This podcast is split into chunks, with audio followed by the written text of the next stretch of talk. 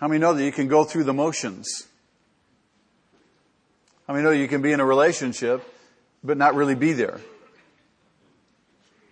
You can just pretend. Be oblivious to the responsibilities and to the opportunities that those relationships present. You could presumably be in a relationship and not even know the person you're in a relationship with. Isn't that true? How many people wake up after years and years and say, I don't even know you? So, I really think that the essence of those two questions are what we're going to be called to account for.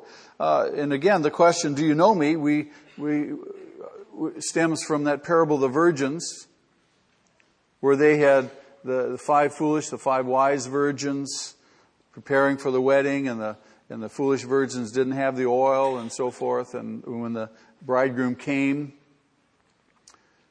they were excluded. And when they pounded on the door, the bridegroom said, I don't know you. The door was shut and was to stay shut. That second question, did you do my will, stems from the parable of the talents. And we saw what Jesus said happened to that third servant who was faithless with that which was entrusted to him. Do you know me? Did you do my will? Two imperative questions. It's kind of a corollary to that. I'm going to ask you this question. What kind of people do you suppose that God desires? Well, if we go back to those two questions, He desires a people who, based on a love relationship with Him, are ready and willing to please Him by doing His will in most things. Are you sure? All things? Ready and willing. So the question is, am I really ready and willing? And is the impetus for my willingness just a simple legalism, or is it based on a relationship that I have with Him, a love relationship? I mean, when you're in a that kind of relationship with somebody, just even on the temporal level in our own relationships, when you love somebody, it is not a grievous thing to do everything you can do that you know would please that person. Isn't that true? In fact, you want to. Oh, I have to love you. No, I want to. And I want to do those things that please you, that bless your life. And so those principles clearly, I think, apply to our relationship with God. That's the kind of people God wants. If you're in a relationship with somebody, you want to be in a relationship with somebody who really cares about you and loves you and wants to do things that bless your life and vice versa? Yeah. See, doing His will is just another way of saying obedience, isn't it? Just another way of saying obedience. In obedience is always relational. It's always relational, based on a relationship. We're not just religious people. We're people who are in a relationship with God. That's what's key about Christianity. A relationship based on the truth of who God is, what God has done, what His will is. In other words, doing God's will only happens when there exists first an underlying relationship with Him. If I have no relationship with Him, I'm not going to know what He wants. I'm not going to know His voice. I'm not going to recognize His voice. I'm going to be clueless as to what He wants. Again, when we're in a relationship with somebody and it is a close, intimate relationship, it matters to us, we want to know what that other person wants, don't we? So that we can respond. John chapter 10, Jesus speaking about the shepherd and his flock. In verse 2, he says, or verse 3, he says, the watchman opens the gate for him, meaning the shepherd. And notice this, and the sheep listen to his voice. The sheep listen to his voice. He calls his own sheep by name. Does that sound at all like an intimate relationship? I mean, when someone called you by name, they recognize you, they know your name. That means that relationship is a kind of a cut above the average run-of-the-mill relationships. He calls his own sheep. Again, it speaks of relationship. He leads them out. And when he has brought out all his own, he goes on ahead of them, and his sheep follow him because they know his voice. Again, I can't, I think, underscore this enough. Our following him, our obedience, is a result of relationship. And because I have a relationship, I know his voice. I know his voice. Now, to know his voice requires something. To be able to recognize his voice requires something. It requires that we develop something, a skill, an ability. In 2 Corinthians chapter 10, verse 5, Paul says that we are to take captive every thought to make it obedient to Christ. How am I to develop this ability to hear his voice? Take captive every thought to make it obedient to Christ. When we dedicate ourselves to the Lord, that dedication includes our minds, doesn't it? He says to love me with your whole heart, soul, strength, mind. Most of our problems begin with our thoughts, don't they? They begin with thoughts that we don't always bother to examine as to their origin or to their implication. I just thought. I just thought. Well, what did you do with that thought? Well, I acted on it. And in retrospect, I probably shouldn't have. We just assume that since some thought is present in our minds, it just simply must have originated with us. I had a thought. We give no mind, no concern as to its origin or even to necessarily its implication, how it works out. If you go back to the 3rd chapter of the book of Genesis, chapter 3 of Genesis is a critical chapter to know and understand. It chronicles what's known theologically as the fall of man.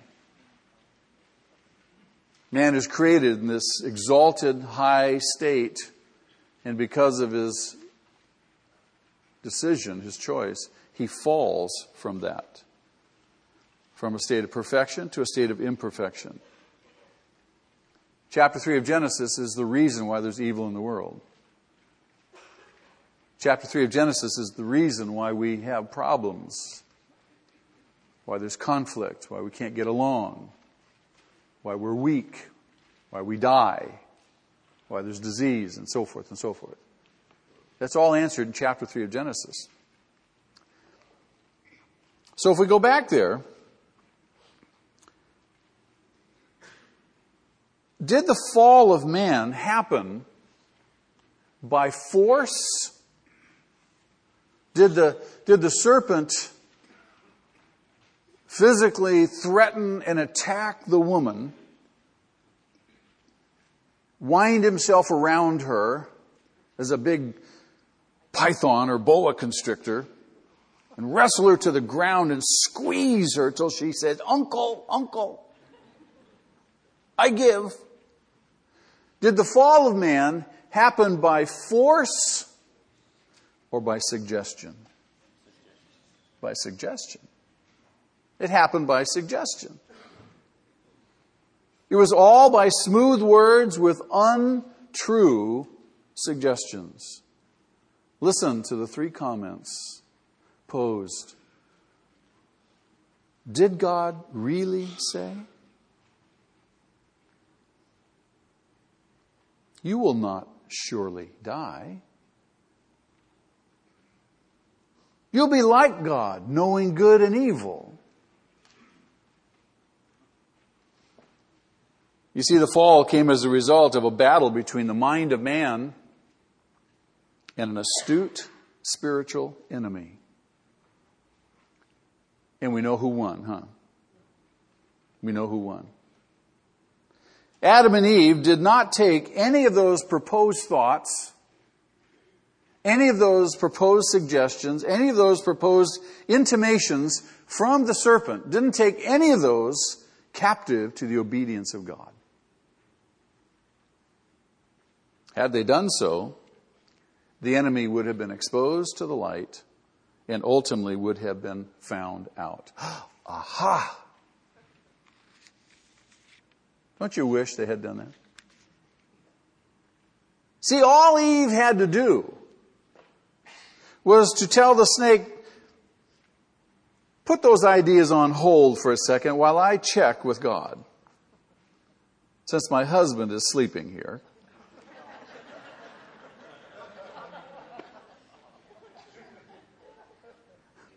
Dear, what do you think we should do? I don't know.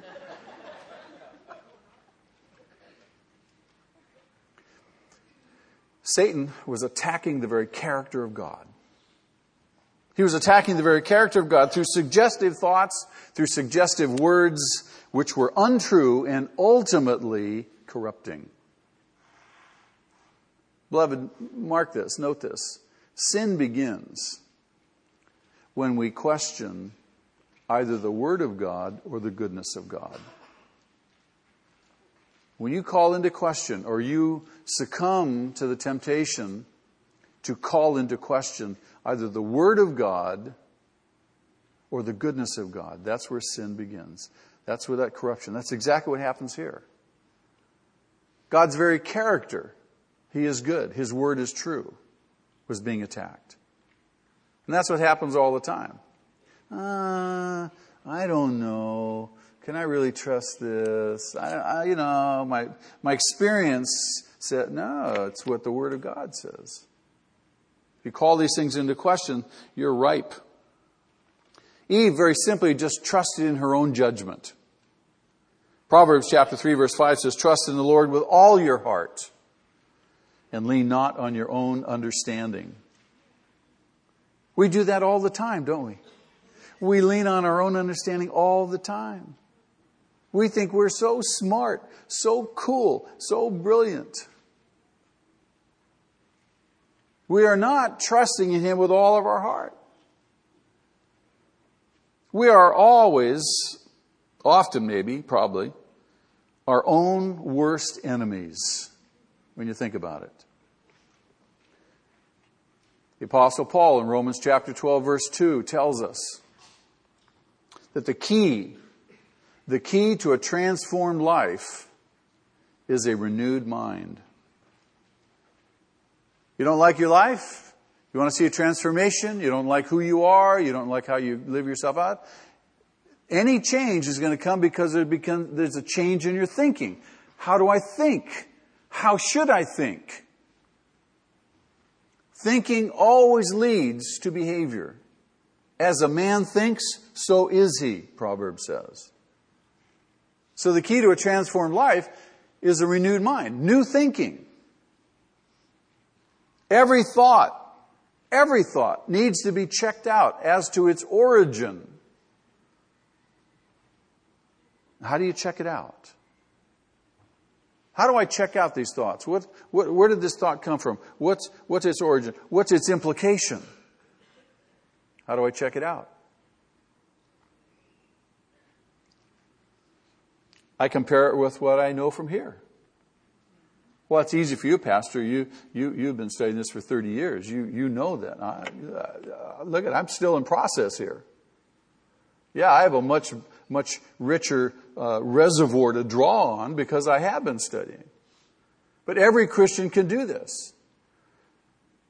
I constantly encourage believers, and many of you have been the object of this. I said, look, buy a concordance.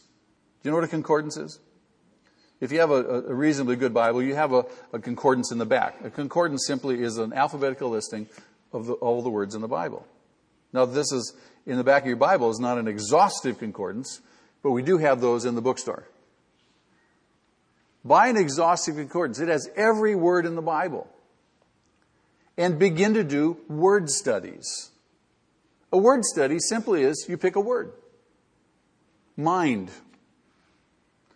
And you look up that word and all of the words in that word grouping. They have mind, mindful, mindless. And you just look up all those words. They're all right there in the Bible. All the verses are right there in the concordance. And you just write them out. You do your own word study, and you will learn so much so that when it comes a time where you're thinking about your mind or some such subject, these verses are already there. You've read them. You say, well, I know that doesn't sound, but you know, there's something. I'm going to go back to my word study. You get practiced at studying your Bible and learning these things. Yes, it takes time. It takes a commitment. But you will be much better for it. You want to renew your mind? You've got to begin to know the Word of God. So you can take those thoughts that you think captive and bring them into obedience because you're comparing them with what you know from the truth. Does that make sense? The more we practice this, the more it will become clear what the Lord wants regarding every issue of our life. There will be no more mystery. You won't be saying, God, I just don't know what God wants. I'm not sure what to do here. I'm not sure what to do there. No, it'll be absolutely clear. There will be no doubt in your mind about what God wants in your life. Does God love us? How much does He love us? Can we fathom His love? No, we can barely fathom each other's love, right? My wife tells me she loves me. She loves me so much. And that's wonderful. I like to hear that. I'm encouraged by that. I love you. I love you so much. I don't have any idea how much that is. I cannot fathom it. Especially when I look at myself, I go,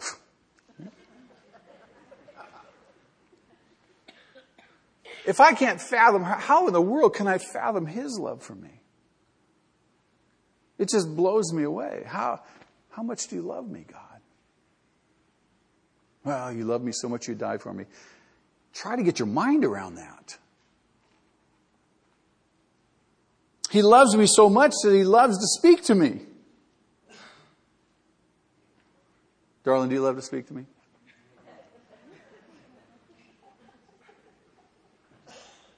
He wants to speak to me, and He wants me to shut out all the distractions. When you speak to me, do you want me to shut out all the distractions? The USC game. That's the only time you're not allowed to speak to me. We shut out all the distractions.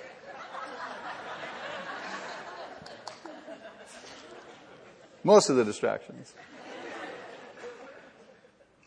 That's why Jesus says in Matthew's gospel, when he teaches the Our Father, and he says, this is how you should pray and such.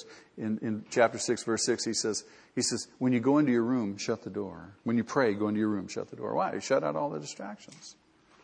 Give me your undivided attention. And when you go into your room to pray, you always take your Bible with you. Always take your Bible with you.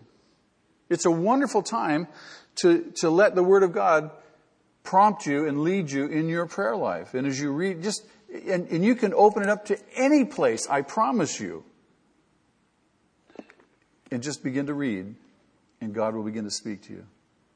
And He'll give you a basis upon which to pray, to talk with Him, to commune with Him. And it'll be so much more satisfying. The bottom line is the battle is for our mind. The battle is for our mind, and that'll lead to our heart and soul, and eventually to our spirit. If my mind is futile, if my thinking is futile, Paul says that my foolish heart will be darkened. In other words, personally, I will have no hope. But even more than that, it goes to my very spirit. My spirit will be deadened to God.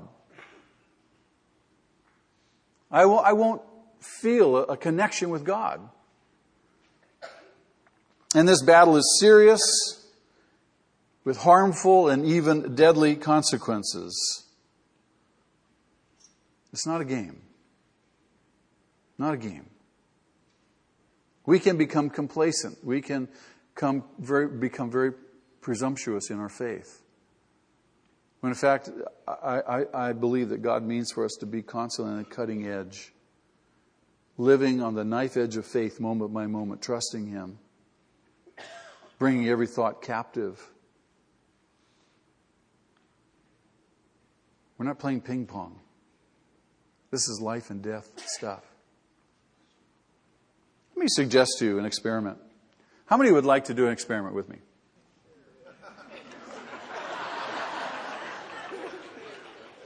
Oh, ye of little faith. Let me try that again. How many would like to do an experiment with me? That's a little bit better. I got a big section of unbelievers over here. What if we experimented with taking every thought captive by practicing the art of praying before we speak? What a novel idea. I think, if nothing else, we'll speak less than usual, and for many, that would not be a bad thing. James says this. Chapter 1, verse 19, everyone should be quick to listen and slow to speak. Don't be so quick to speak. I mean, I can hardly wait for you to get done talking because I can talk. Have you ever done that? I mean, you're thinking, someone's talking to you, and you're not paying attention really what they're saying. You're thinking of what you want to say. And you're so anxious to say it, you cut them off so you can say what you want to say. Proverbs 10:19, when words are many, sin is not absent. That's a scary one. You want to steer clear of people who talk a lot, talk too much, except me.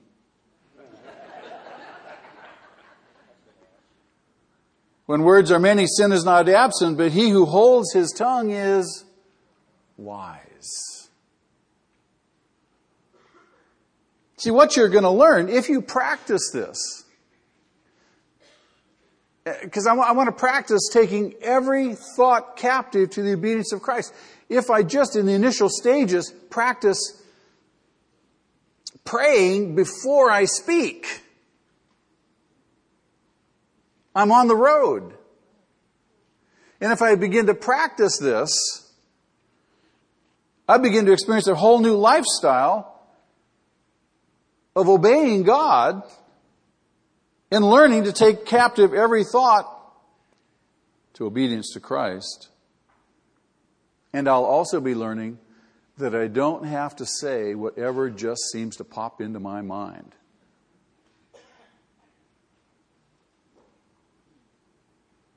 You'll be less apt to gratify the desires of the sinful nature, as Paul says in Galatians 5:16, and more apt to be living by the Spirit. Aren't we instructed to do that? But if I'm not taking my thoughts captive, if I'm not learning how to do that, if I'm not practicing that, taking every thought captive to the obedience of Christ, I'm going to be giving vent to my flesh all the time, aren't I? I'm just going to I'll talk about, but I will have no experience of what it means to learn to walk after the Spirit.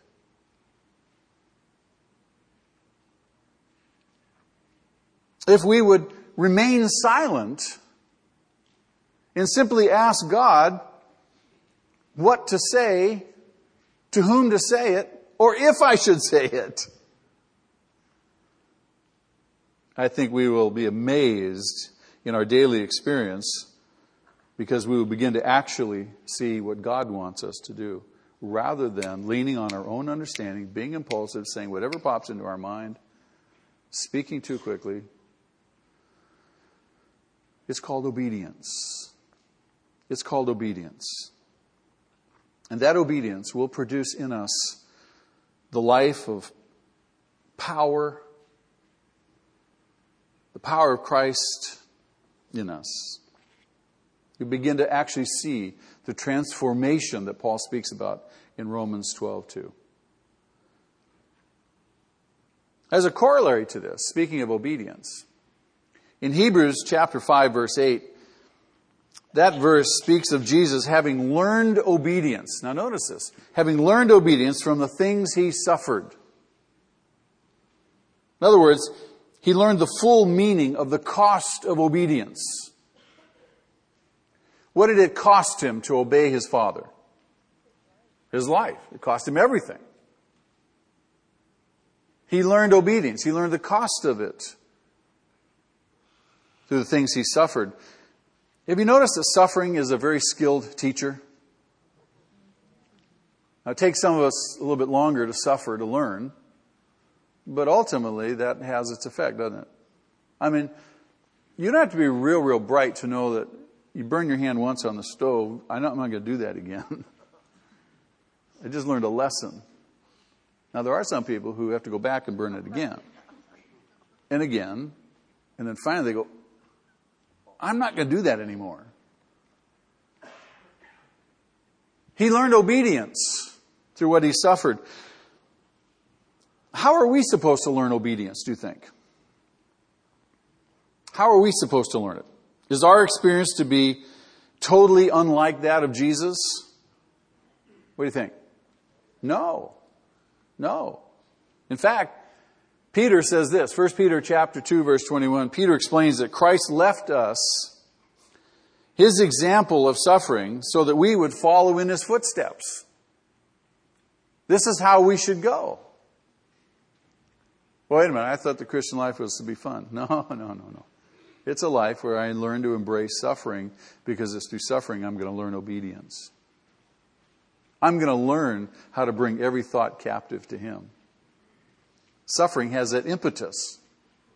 That's what it's designed to do in our life. Remember, there's no waste in God's economy. He uses even pain and grief and sorrow and suffering to grow us. Verse 24 of 1 Peter 2 says that Christ bore our sins in his body on the cross so that we might die to sin and live for righteousness. So that I might not do that and I might do this. He bore my sins. He died on that cross to set me free from the power and the grip of sin so that I might now actually begin to obey him. It is possible. But I need to learn how. 1 Peter chapter 4, verse 1 spells out that since Christ suffered in his body, we are to arm ourselves with the same attitude, because he who has suffered in his body is done with sin. In other words, we learn to put those things away. I'm not going there anymore. How many people do we know who've gotten sick? And they know that they've not been eating right, and they change their diet. They get reformed. They start eating right. They do away with that. They put off the old way, and they pick up the new way. The principle holds true to every area of our life. Did Jesus tell us that we would have trouble in the world? Did he promise that? Oh, yeah. John chapter 16, verse 33, he says, in the world you will have trouble. Oh, great. Now notice this. He says, but what? Take heart. You're going to have trouble, but take heart. In other words, there's hope. Why should I take heart? In what do I have hope? He says, because I have what? Overcome the world. How did he overcome the world? By his obedience.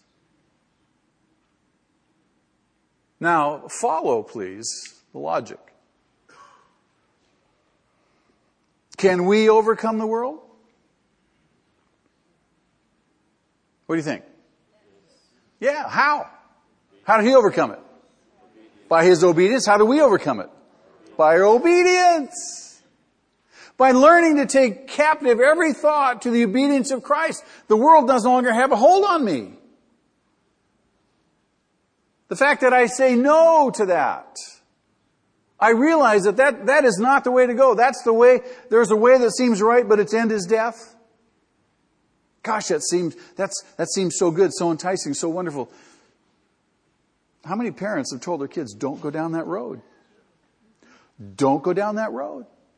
Don't go down that road. And we plead with them. We warn them. And so we recognize that. And it's through obedience that we overcome the world. The world has no hold on us. And does that make sense?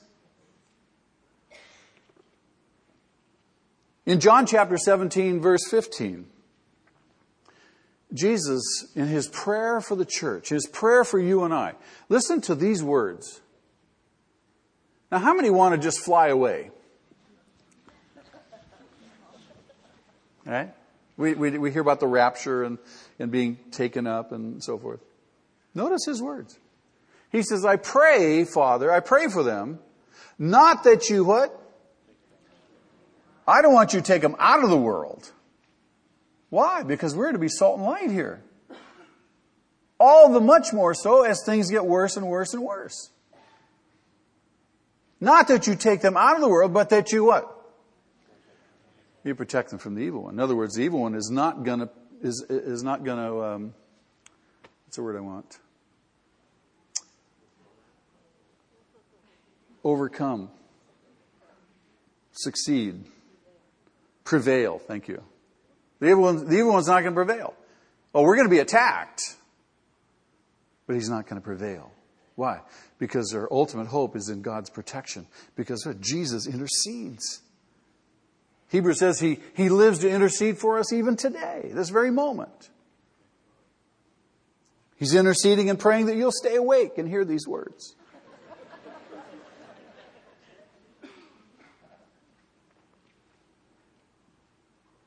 Beloved, we're going to suffer, and if we suffer, it is to teach us how to obey.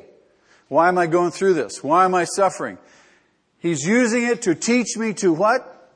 Obey. So that we will live and not perish. Look at the next verse, Hebrews chapter 5, verse 9. It says that Jesus became the source of salvation. This is terrific. He became the source of salvation to all those who obey him. It just goes back to what we said last week. To all those who obey him. He's the source of my salvation. How do I know that? Because I'm obeying him. Why am I obeying him? Because I'm in a relationship with him. Because I want to do this. It's the only thing that makes sense. I see. I understand. I've been burned enough.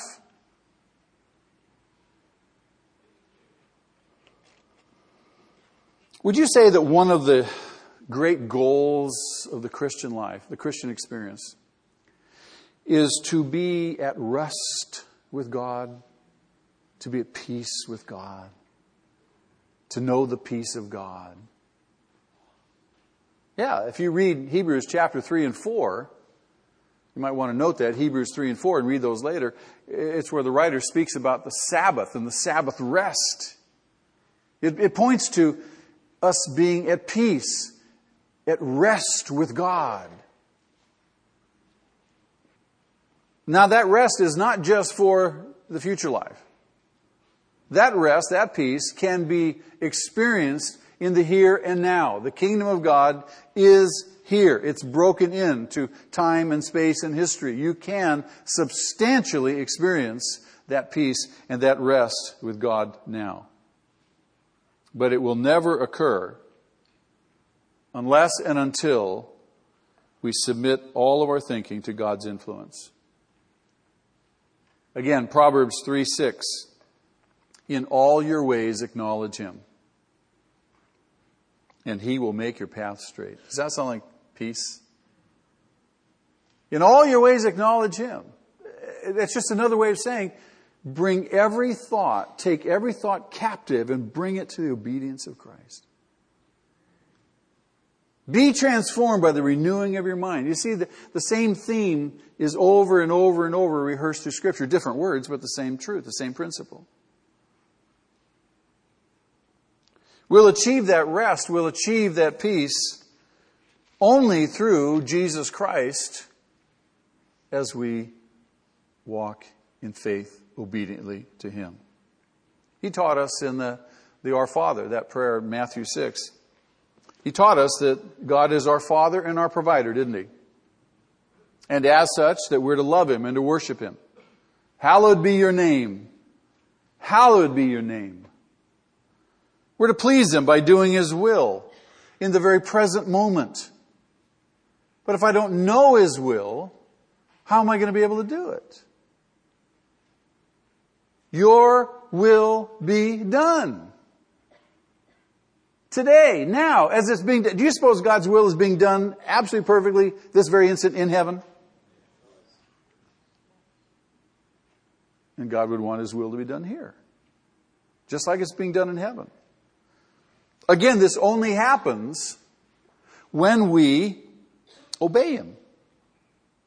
And we won't obey Him unless we actively participate in this battle for our minds and put Him first. Seek first the kingdom of God and His righteousness.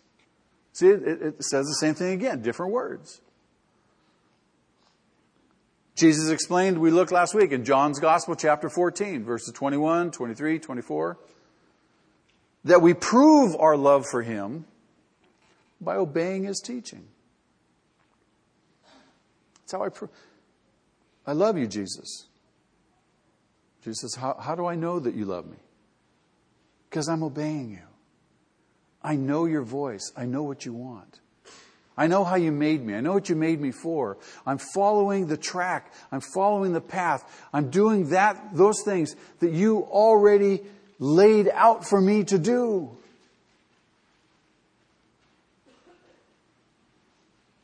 He also said that if we love Him, the Father will love us, and He and the Father would come and make their home with us. What a marvelous picture. So if one of our goals is to be at rest and at peace with God, that goal will never again be achieved until we surrender our thought life to Him. Our thought life. The battle is in the mind. Lord, I give my life to You. All right, where does that start? It starts up here. I give my life to You, everything I am. That's a nice thing to say. It's a nice sentiment to make. But unless I understand that it begins by giving my thought life to Him, and how I do that is by learning to take every thought captive to the obedience of Christ.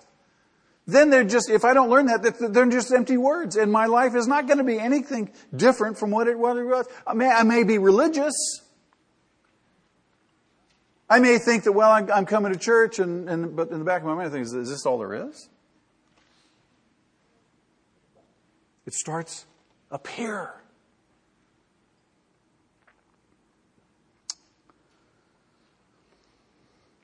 We want the Father and the Son to make their abode with us. Yes. Then we'll know the peace of God that transcends all understanding. Beloved, our obedience is the measuring rod. Our obedience, note this please, this is so important. Our obedience is the measuring rod of the quality of our relationship. It's always the relationship first. It's always the relationship first. Without the relationship, there is no real obedience. It's just nothing more than religious activity. Now the question is, what if I don't obey His commandments? What if I don't?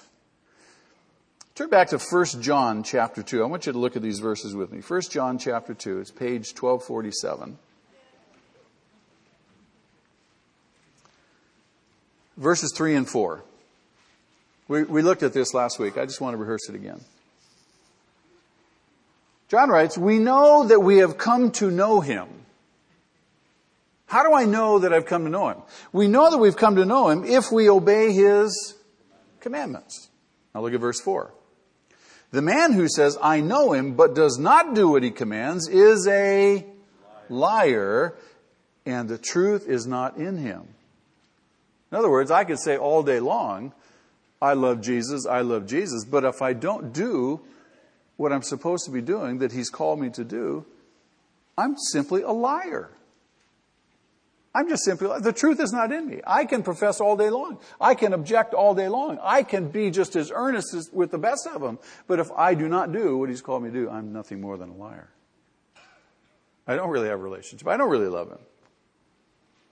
And if we don't know the Lord, will not our fate, will not our destiny be the same as the religious people that we read about in Matthew chapter 7 last week? Verses 21 through 23. Remember those guys?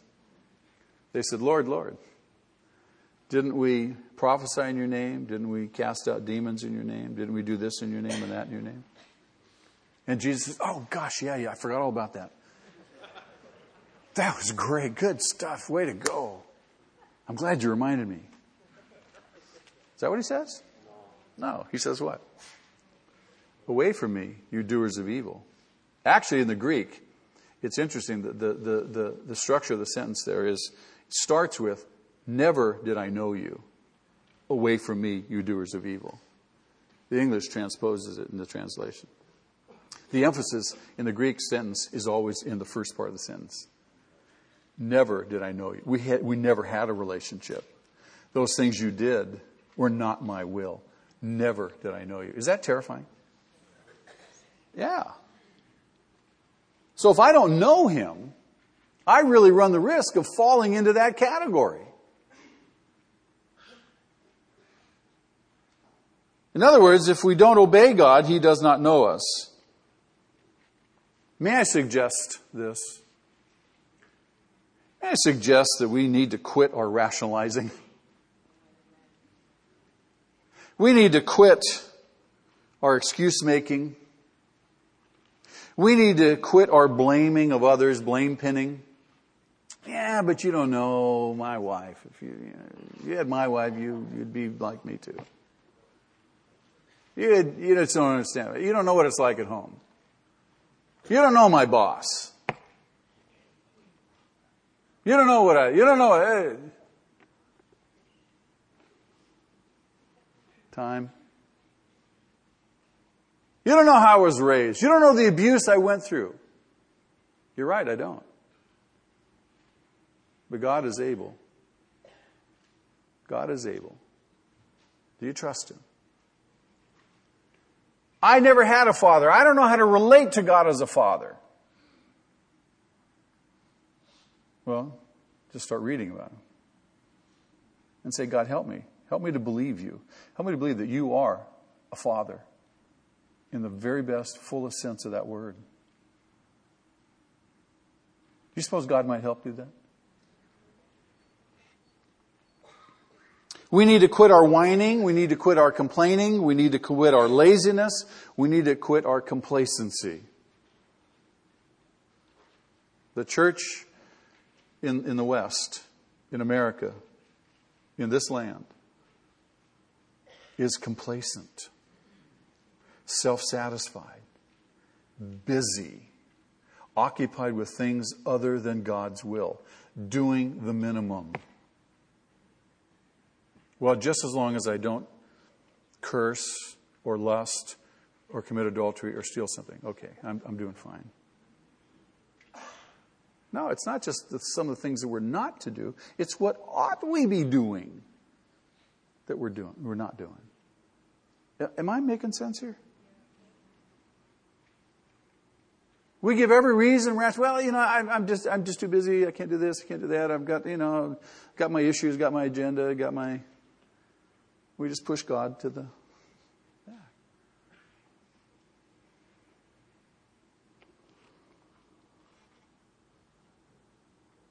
We need to acknowledge the reality that God is not playing games, and neither is Satan. This is, beloved, is as serious as it gets. We are way too casual. We are way too cavalier about all these issues concerning God's will. And considering that our eternal destiny is at stake. The very fact that I would say that, and many of us would say, well, I know I'm saved. My eternal destiny is not saved. I know I'm in. Good. I check myself out every day. Every day. Every day. I do not want to presume. I do not want to take for granted. I do not want to just assume because I say I believe thus and such. How do I check myself out? By learning to bring every thought captive to the obedience of Christ.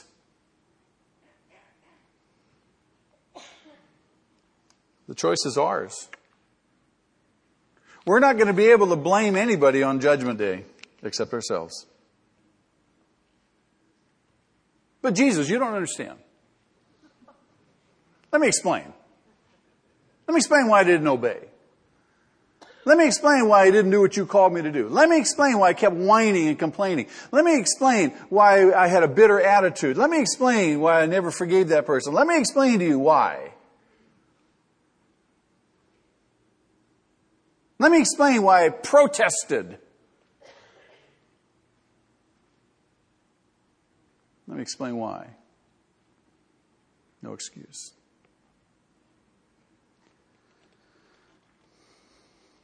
That day of judgment will either be one of tremendous celebration and victory or one of great shock and dismay. Look at verses 5 and 6 of 1 John chapter 2. But if anyone obeys his word,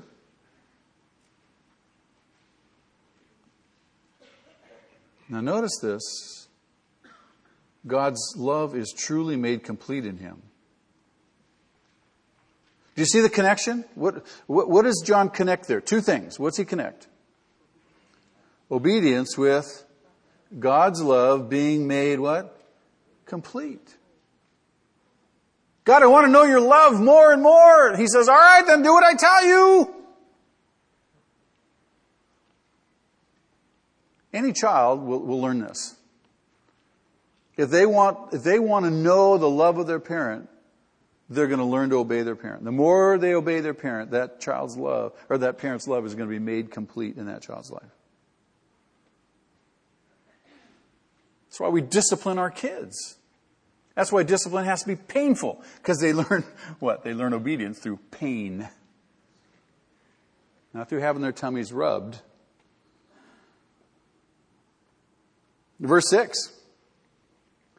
Whoever claims to live in him must walk as Jesus did. Whoa. Now what if I don't? What if I don't walk as Jesus did? Will everything turn out okay anyway?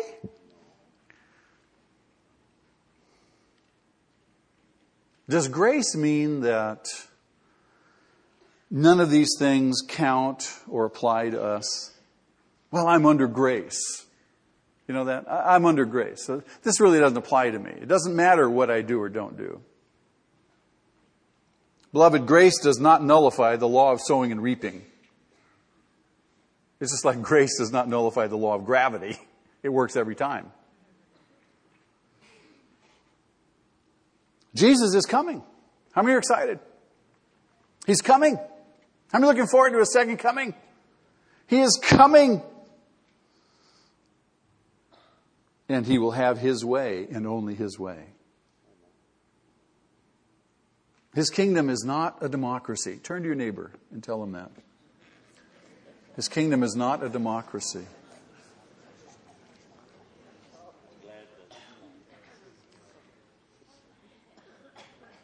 And we need to learn to obey. And how do we do that? First, by listening. We learn to obey by listening.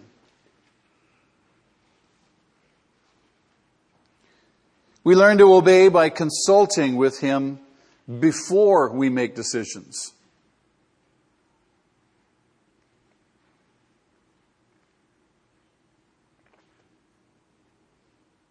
We learn to obey by checking with Him before we speak, before we decide, before we act, before we intervene or interfere. And before we make conclusions about issues or people, aren't we quick to judge? Oh, man, I know what you're thinking. I know what you're all about. When you probably don't know a thing about that person.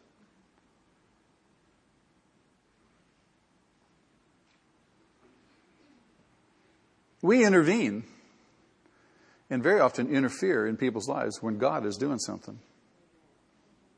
Why? Because we don't stop. We don't stop and say, God, what would you have me do? Maybe he would have you do nothing. Maybe he'd have you just stand back and just wait and watch and observe. How many of us have learned by watching somebody else go through God's discipline not to go where they went?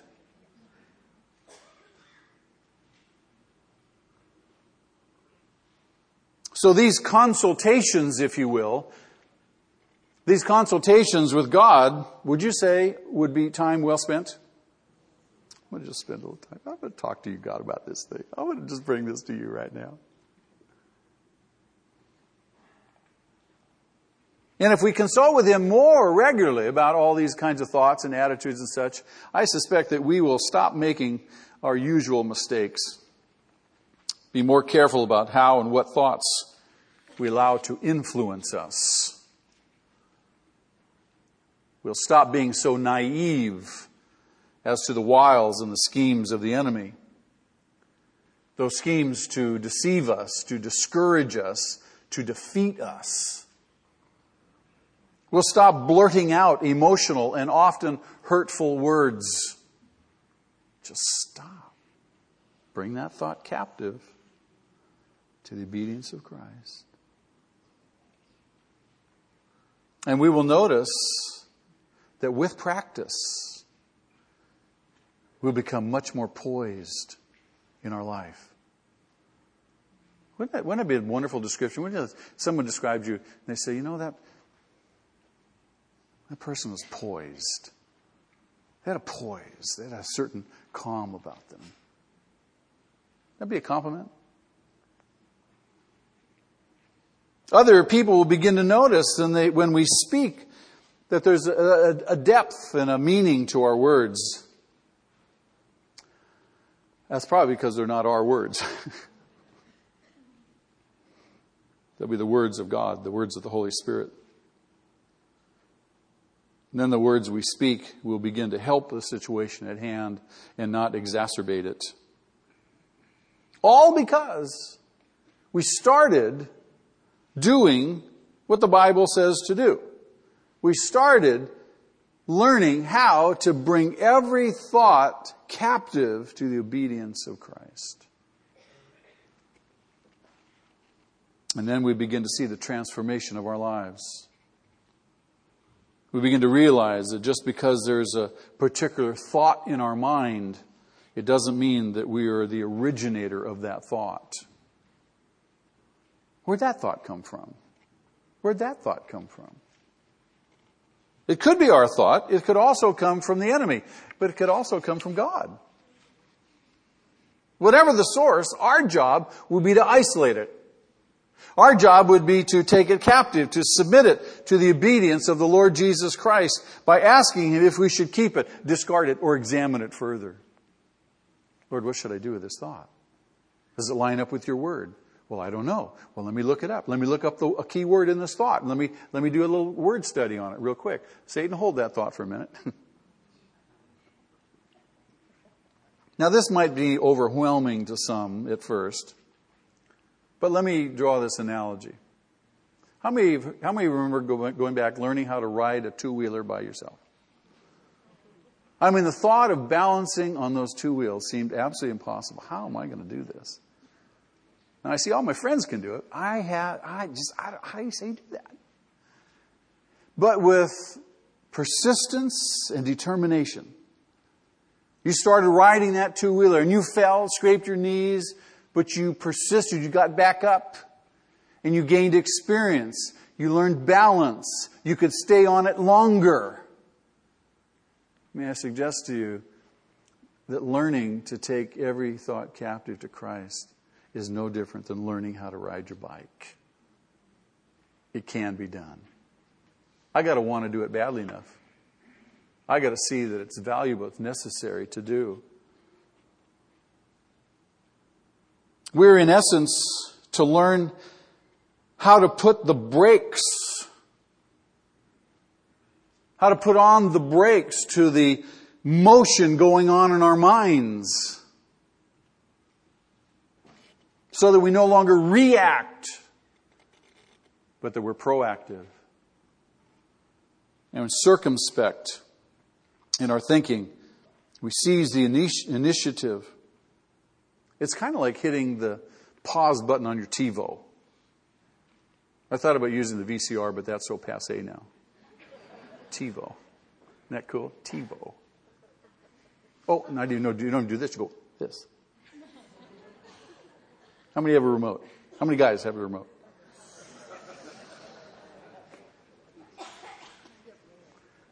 I drive my wife crazy with the remote. You see, that picture in our mind freezes. I get a hold of it. I want to study it. I want to analyze it. I want to question it. I want to have a dialogue with God about that thought as to its origin, its meaning, its purpose, its effect. What's this thought? Where does it come from? What's this going to do if I act on this? It just comes with practice.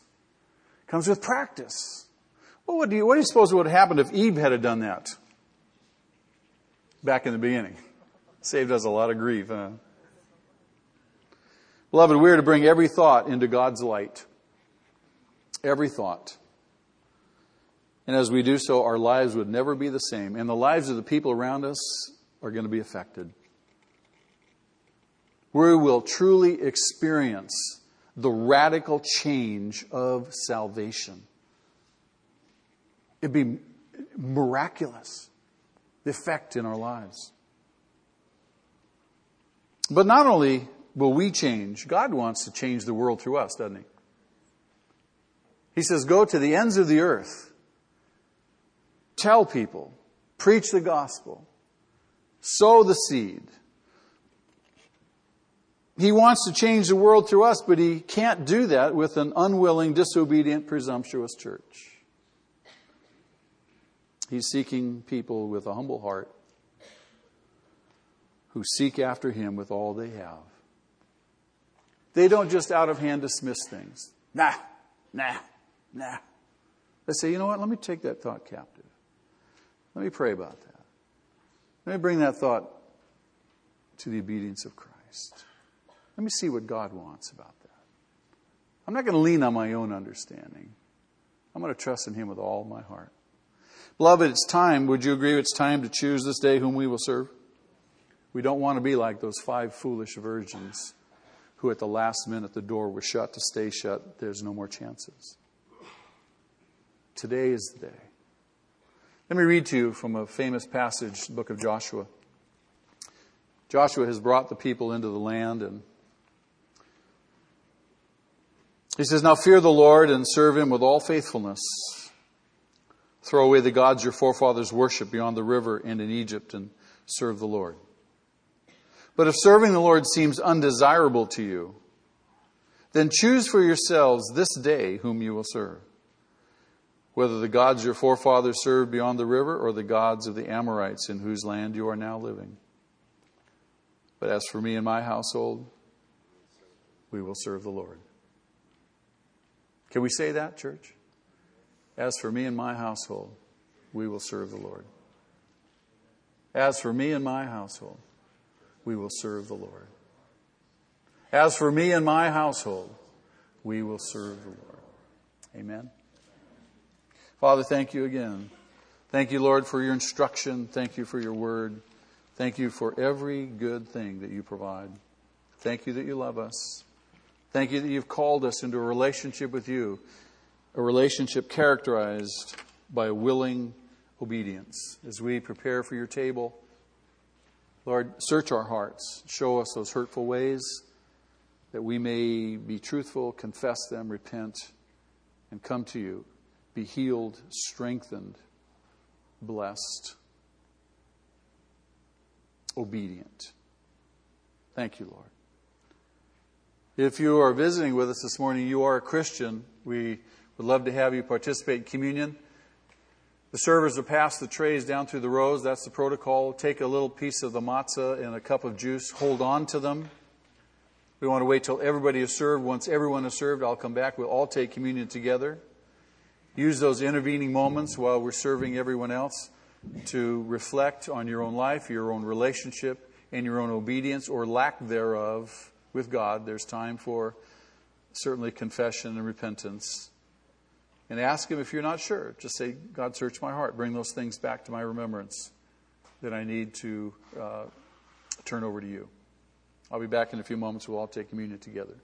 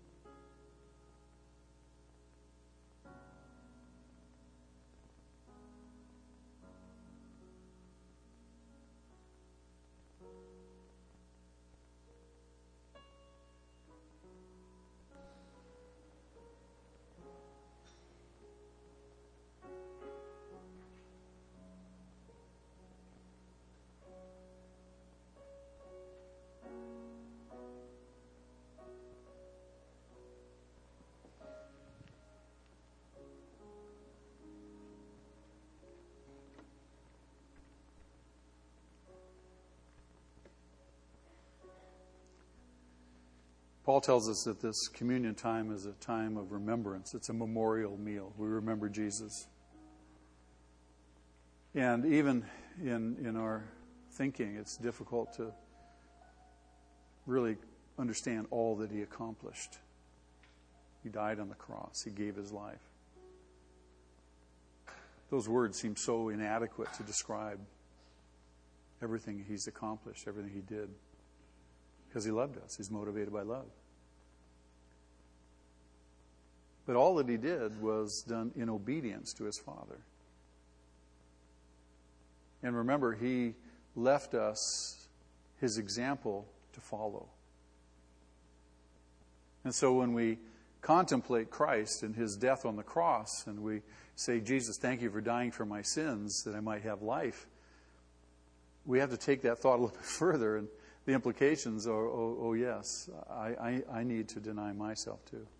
I don't want to go to the cross. He didn't want to go to the cross. You remember 3 times he said, can we do this another way? Certainly the physical suffering was just terrifying to him, but I think more than that was the very thought of his Father in effect forsaking him, turning his head. He who knew no sin was made to be sin for us. The Bible says God cannot look on sin. Turned his face. That probably was the most horrible thing. You and I, for people who love us, or we want to love us, for them to turn their face from us. I mean, I remember my dad. I'd much rather take a whipping growing up than for him to turn his face, to be disappointed in me. That would be the worst thing. It was. And so as we remember him, we remember that he's gone before us and that we're to hear his voice and we're to follow him.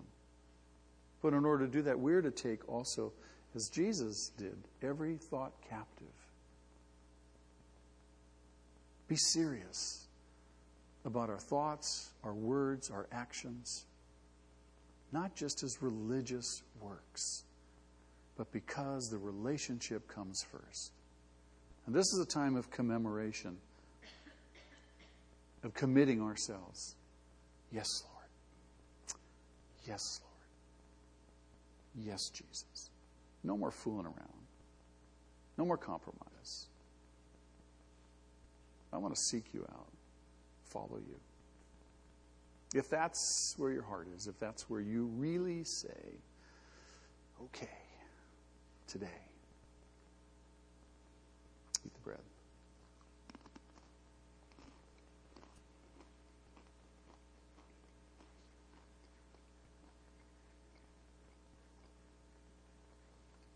Jesus, we lift our cups to you, and we do worship you.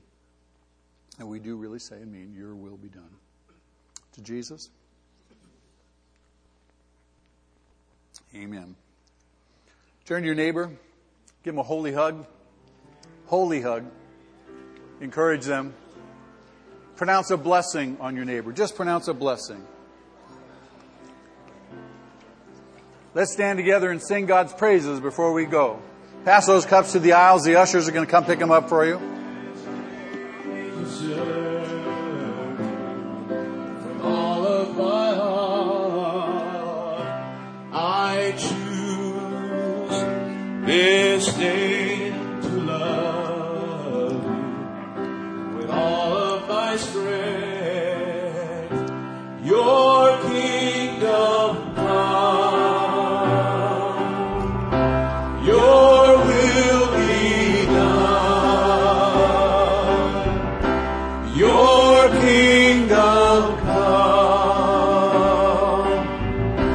Your will be done.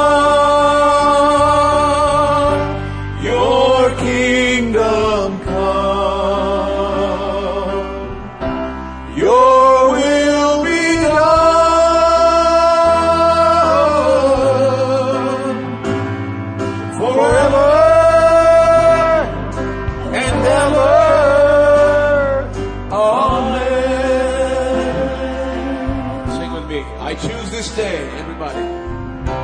I choose, raise your hands, this day to serve you with all my heart, with all of my heart. I choose this day to love you with all of my strength. Your kingdom come. Your will be done. Your kingdom come. Your will be done. Your kingdom come. Your will be done forever and ever.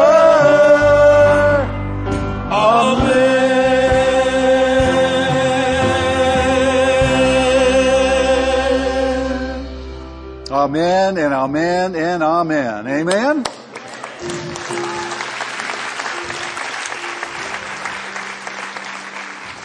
If you have need for prayer this morning, to be anointed with oil, if you're sick, if you need encouragement, a word of wisdom, our elders will be available by the prayer room to meet with you, to pray with you. Take advantage of them. God has provided them to us for that purpose. Father, I pray a blessing on our church. Everyone, Lord, that we would discern your will, that we would learn what it means truly to please you, that we would learn to take every thought captive, that we would see your will being worked out in our life, fleshed out as we walk in your ways. Bless your church, O God. Grace your church. Strengthen your church, I pray. In Jesus' name, amen. God bless you. I love you. Have a great week. Bye. Tell somebody about Jesus.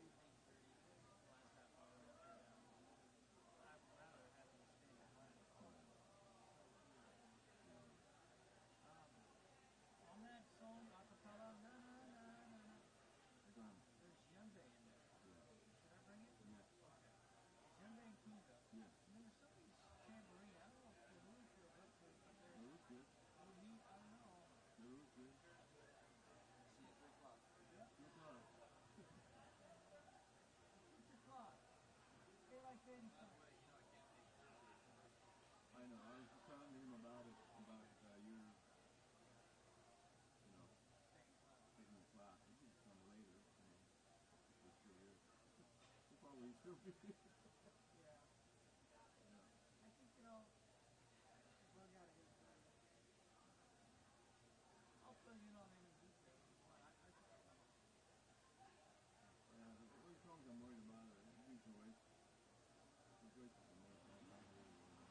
The people getting it. Just getting it together. Number 1MD. Yeah. That just set me off last week, and it just stayed with me all day and all night. I had a problem. Your windscreen's falling off. There you go. I had a talk with him. How about you say? No. Yeah. If he does it again. No, that's why I have drumsticks. No, I had a talk with him. What was his reaction? No. I just made it clear to him. That's how I usually do it. I just, you know, call them up and talk. I said, by the way, you know, it's going to be very confusing. I'm the guy, right? Yes. I'm the guy. I don't need someone who's not a musician telling me how to play bass. Remember Pray Before We Speak? Well, you just, you know, you heard me, and you know, you need to talk to me if you have any comment. I took credit for writing the chord charts of the drum players. They were working on it with Terry on a meeting thing. So he would basically have melodic ideas, and Terry would, you know, they worked together on that. So that's how they were.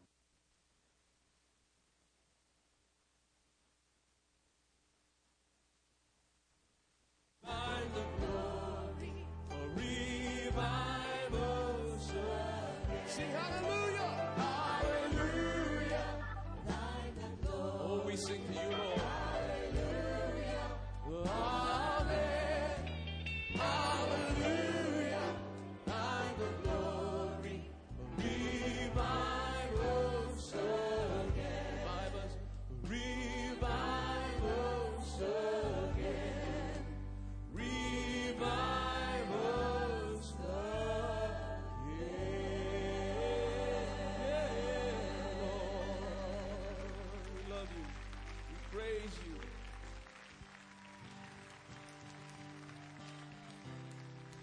We crown you, Lord, tonight, Lord. We thank you for your grace and your mercy to us in Jesus. That we have access to your throne through his blood that was shed on Calvary.